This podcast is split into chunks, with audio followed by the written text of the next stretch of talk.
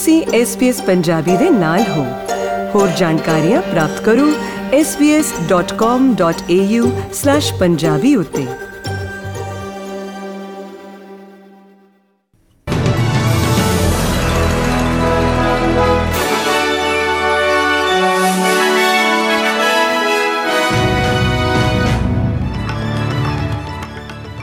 SBS ਦੇ news desk ਤੋਂ MP Singh ਆਪ ਸਭ ਦਾ ਸਵਾਗਤ ਕਰਦਾ ਹੈ। ਅੱਜ ਦੀਆਂ ਮੁੱਖ ਖਬਰਾਂ ਇਸ ਪ੍ਰਕਾਰ ਹਨ। ਹਾਈ ਕੋਰਟ ਨੇ ਆਤਵਾਦ ਕਾਨੂੰਨਾਂ ਨੂੰ ਠਹਿਰਾਇਆ ਅਯੋਗ। ਇੱਕ ਆਦੀਵਾਸੀ ਵਿਅਕਤੀ ਦੀ ਇਮੀਗ੍ਰੇਸ਼ਨ ਨਜ਼ਰਬੰਦੀ ਕਾਨੂੰਨਨ ਤੌਰ ਤੇ ਸਹੀ। ਅਤੇ ਖੇਡਾਂ ਵਿੱਚ ਭਾਰਤੀ ਕ੍ਰਿਕਟ ਖਿਡਾਰਨ ਮਿਤਾਲੀ ਰਾਜ ਨੇ ਅੰਤਰਰਾਸ਼ਟਰੀ ਕ੍ਰਿਕਟ ਦੇ ਸਾਰੇ ਰੂਪਾਂ ਤੋਂ ਲਿਆ ਸੰਨਿਆਸ। ਹੁਣ ਖਬਰਾਂ ਵਿਸਥਾਰ ਨਾਲ।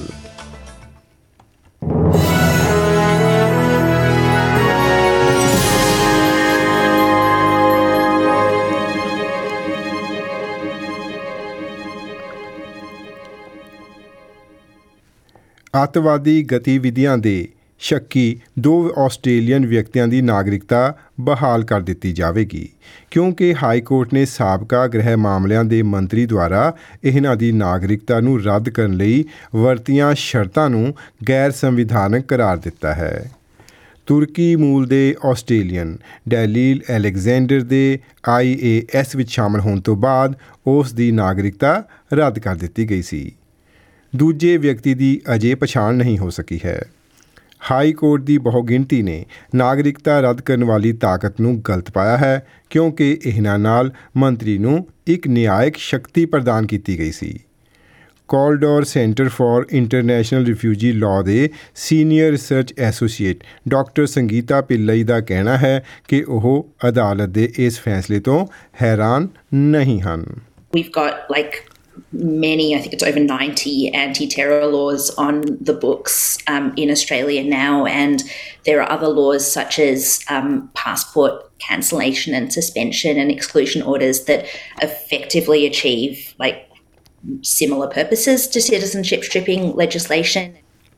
Attorney general Mark Dreyfus ਦਾ ਕਹਿਣਾ ਹੈ ਕਿ ਸਰਕਾਰ ਇਸ ਫੈਸਲੇ ਦੀ ਪੜਤਾਲ ਕਰੇਗੀ ਅਤੇ ਇਸ ਦੇ ਪ੍ਰਭਾਵਾਂ ਬਾਰੇ ਵਿਸਥਾਰ ਨਾਲ ਜਾਂਚ ਕਰੇਗੀ ਹਾਈ ਕੋਰਟ ਵੱਲੋਂ ਲਏ ਫੈਸਲੇ ਵਿੱਚ ਕਿਹਾ ਗਿਆ ਹੈ ਕਿ ਨਿਊਜ਼ੀਲੈਂਡ ਵਿੱਚ ਜਨਮੇ ਇੱਕ ਵਿਅਕਤੀ ਜੋ ਕਿ ਆਪਣੀ ਪਛਾਣ ਇੱਕ ਮੂਲ ਨਿਵਾਸੀ ਵਜੋਂ ਕਰਵਾਉਂਦਾ ਹੈ, ਦਾ ਆਸਟ੍ਰੇਲੀਅਨ ਵਿਚਲਾ ਵੀਜ਼ਾ ਰੱਦ ਹੋਣ ਤੋਂ ਬਾਅਦ ਉਸ ਨੂੰ ਹਿਰਾਸਤ ਵਿੱਚ ਰੱਖਣਾ ਜ਼ਰੂਰੀ ਹੋ ਗਿਆ ਸੀ। ਬ੍ਰੈਂਡਨ ਥਾਮਸ ਨਾਮੀ ਇਸ ਵਿਅਕਤੀ ਦਾ ਵੀਜ਼ਾ 2018 ਵਿੱਚ ਰੱਦ ਕਰ ਦਿੱਤਾ ਗਿਆ ਸੀ, ਜਦੋਂ ਉਸ ਨੂੰ ਗੰਭੀਰ ਅਪਰਾਧਾਂ ਵਿੱਚ ਦੋਸ਼ੀ ਠਹਿਰਾਇਆ ਗਿਆ ਸੀ। ਉਸ ਨੂੰ ਦੇਸ਼ ਨਿਕਾਲੇ ਤੋਂ ਪਹਿਲਾਂ 500 ਦਿਨਾਂ ਲਈ ਨਜ਼ਰਬੰਦ ਕੀਤਾ ਗਿਆ ਸੀ।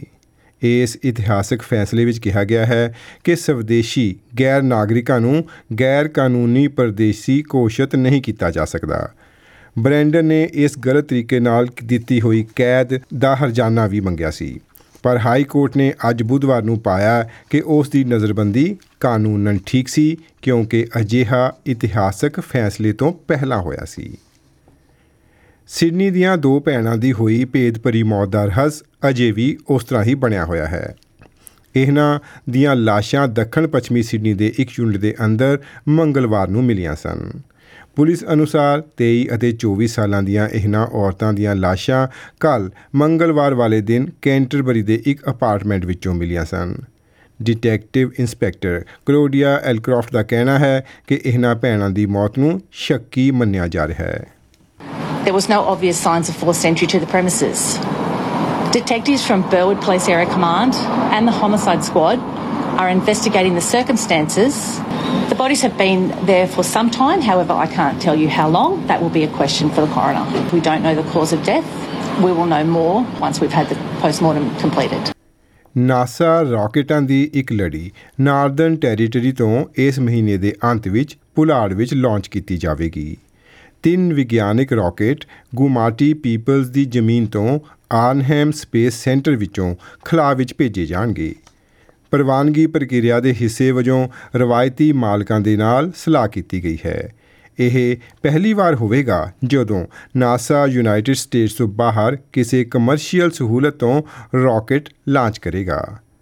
ਨਾਰਦਰਨ ਟੈਰੀਟਰੀ ਦੇ ਫਰਸਟ ਮਿਨਿਸਟਰ ਨਤਾਸ਼ਾ ਫਾਇਜ਼ ਦਾ ਕਹਿਣਾ ਹੈ ਕਿ ਇਸ ਪ੍ਰੋਜੈਕਟ ਨਾਲ ਪੂਰਬੀ ਆਰਨਹੈਮ ਲੈਂਡ ਨੂੰ ਵਿਸ਼ਵ ਵਿਆਪੀ ਪਛਾਣ ਮਿਲ ਸਕੇਗੀ It is showing that the Northern Territory is a key part of the future, particularly for investors in this new frontier. So it's an exciting project. The Northern Territory Government is committed to developing and diversifying the Territory economy.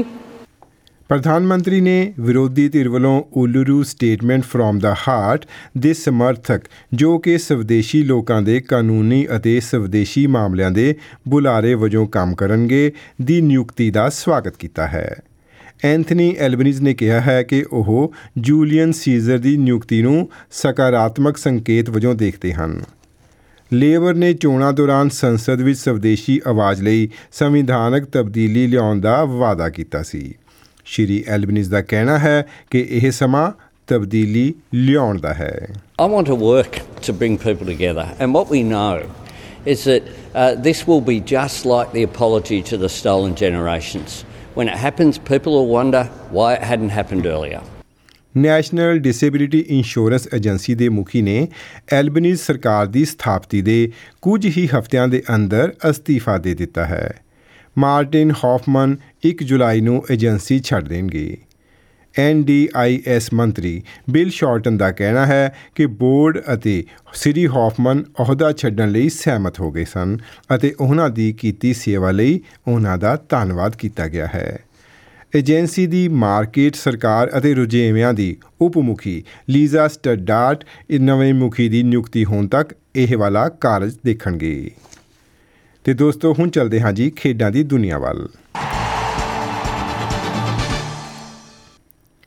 Bharatiya cricket ਦੀ ਉੱਗੀ ਖਿਡਾਰਨ, ਮਿਥਾਲੀ ਰਾਜ ਨੇ ਅੱਜ ਇੱਕ tweet ਕਰਦੇ ਹੋਏ ਐਲਾਨ ਕਰ ਦਿੱਤਾ ਹੈ ਕਿ ਉਹ ਅੰਤਰਰਾਸ਼ਟਰੀ ਕ੍ਰਿਕਟ ਦੇ ਸਾਰੇ ਰੂਪਾਂ ਤੋਂ ਸੰਨਿਆਸ ਲੈ ਰਹੀ ਹੈ।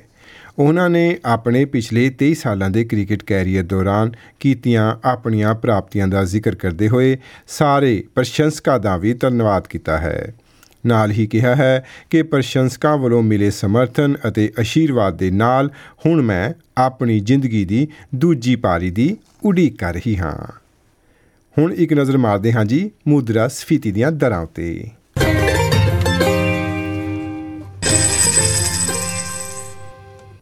ਇੱਕ ਆਸਟ੍ਰੇਲੀਅਨ ਡਾਲਰ ਯੂਐਸ ਦੇ 72.23 ਸੈਂਟਸ ਦੇ ਬਰਾਬਰ, ਭਾਰਤ ਦੇ 56.12 ਅਤੇ ਪਾਕਿਸਤਾਨ ਦੇ 146.41 ਰੁਪਿਆਂ ਦੇ ਬਰਾਬਰ ਦਰਜ ਕੀਤਾ ਗਿਆ ਸੀ। ਤੇ ਹੁਣ ਪੇਸ਼ ਕਰਦੇ ਹਾਂ ਜੀ ਕੱਲ ਦੇ ਮੌਸਮ ਦਾ ਹਾਲ।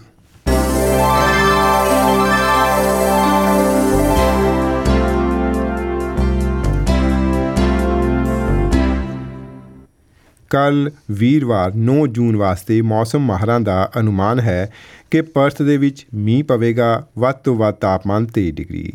ਐਡੀਲੇਡ ਦੇ ਵਿੱਚ ਮੀਂਹ ਵਧੇਗਾ, ਤਾਪਮਾਨ 15 ਡਿਗਰੀ। ਮੈਲਬਨ ਦੇ ਵਿੱਚ ਵੀ ਮੀਂਹ ਪਵੇਗਾ, ਤਾਪਮਾਨ 13 ਡਿਗਰੀ। ਹੋਬਾਰਟ ਦੇ ਵਿੱਚ ਇੱਕਾ ਦੁੱਕਾ ਮੀਂਹ 10 ਡਿਗਰੀ। ਕੈਨਬਰਾ ਦੇ ਵਿੱਚ ਥੋੜੀ ਬਹੁਤ ਬੱਦਲਵਾਈ 10 ਡਿਗਰੀ ਵੁਲੋਂਗੋਂਗ ਦੇ ਵਿੱਚ ਧੁੱਪ ਚੜੀ ਰਹੇਗੀ, ਤਾਪਮਾਨ 15 ਡਿਗਰੀ। ਸਿਡਨੀ ਦੇ ਵਿੱਚ ਵੀ ਧੁੱਪ ਹੀ ਚੜੀ ਰਹੇਗੀ, ਤਾਪਮਾਨ 16 ਡਿਗਰੀ। ਨਿਊਕਾਸਲ ਦੇ ਵਿੱਚ ਜ਼ਿਆਦਾ ਸਮਾਂ ਧੁੱਪ ਚੜੀ ਰਹੇਗੀ 16 ਡਿਗਰੀ। ਬ੍ਰਿਸਬੇਨ ਦੇ ਵਿੱਚ ਵੀ ਧੁੱਪ ਹੀ ਚੜੀ ਰਹੇਗੀ 18 ਡਿਗਰੀ। ਕੇਨਸ ਦੇ ਵਿੱਚ ਥੋੜੀ ਬਹੁਤ ਬੱਦਲਵਾਈ 26 ਡਿਗਰੀ। ਅਤੇ ਡਾਰਵਨ ਦੇ ਵਿੱਚ ਮੌਸਮ ਥੋੜਾ ਨਰਮੀ ਵਾਲਾ ਰਹੇਗਾ ਤੇ ਨਾਲ ਹੀ ਧੁੱਪ ਚੜੀ ਰਹੇਗੀ, ਤਾਪਮਾਨ 33 ਡਿਗਰੀ। ਦੋਸਤੋ, ਇਹ ਸਨ ਅੱਜ ਦੀਆਂ ਖਬਰਾਂ।